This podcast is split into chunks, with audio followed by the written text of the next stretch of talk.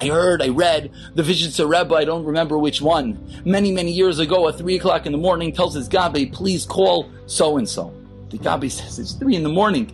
You don't ask the Rebbe questions. And he dials that person's number. And the person answers. And the Rebbe says, Mazel Tov, Mazel Tov. The person says, thank you. And the Rebbe says, how was the chasana? And, the, and the other end, the person says, it was beautiful. I just came home. And the Rebbe says, please tell me more. Who came? And the person starts telling him all about the wedding. And what about the flowers and the food and the band? And the Rebbe sits there and talks and talks and talks for a half hour at three o'clock in the morning.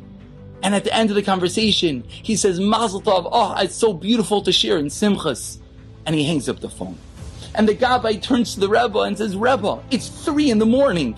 You could have done that tomorrow. You could have done that next week. Why?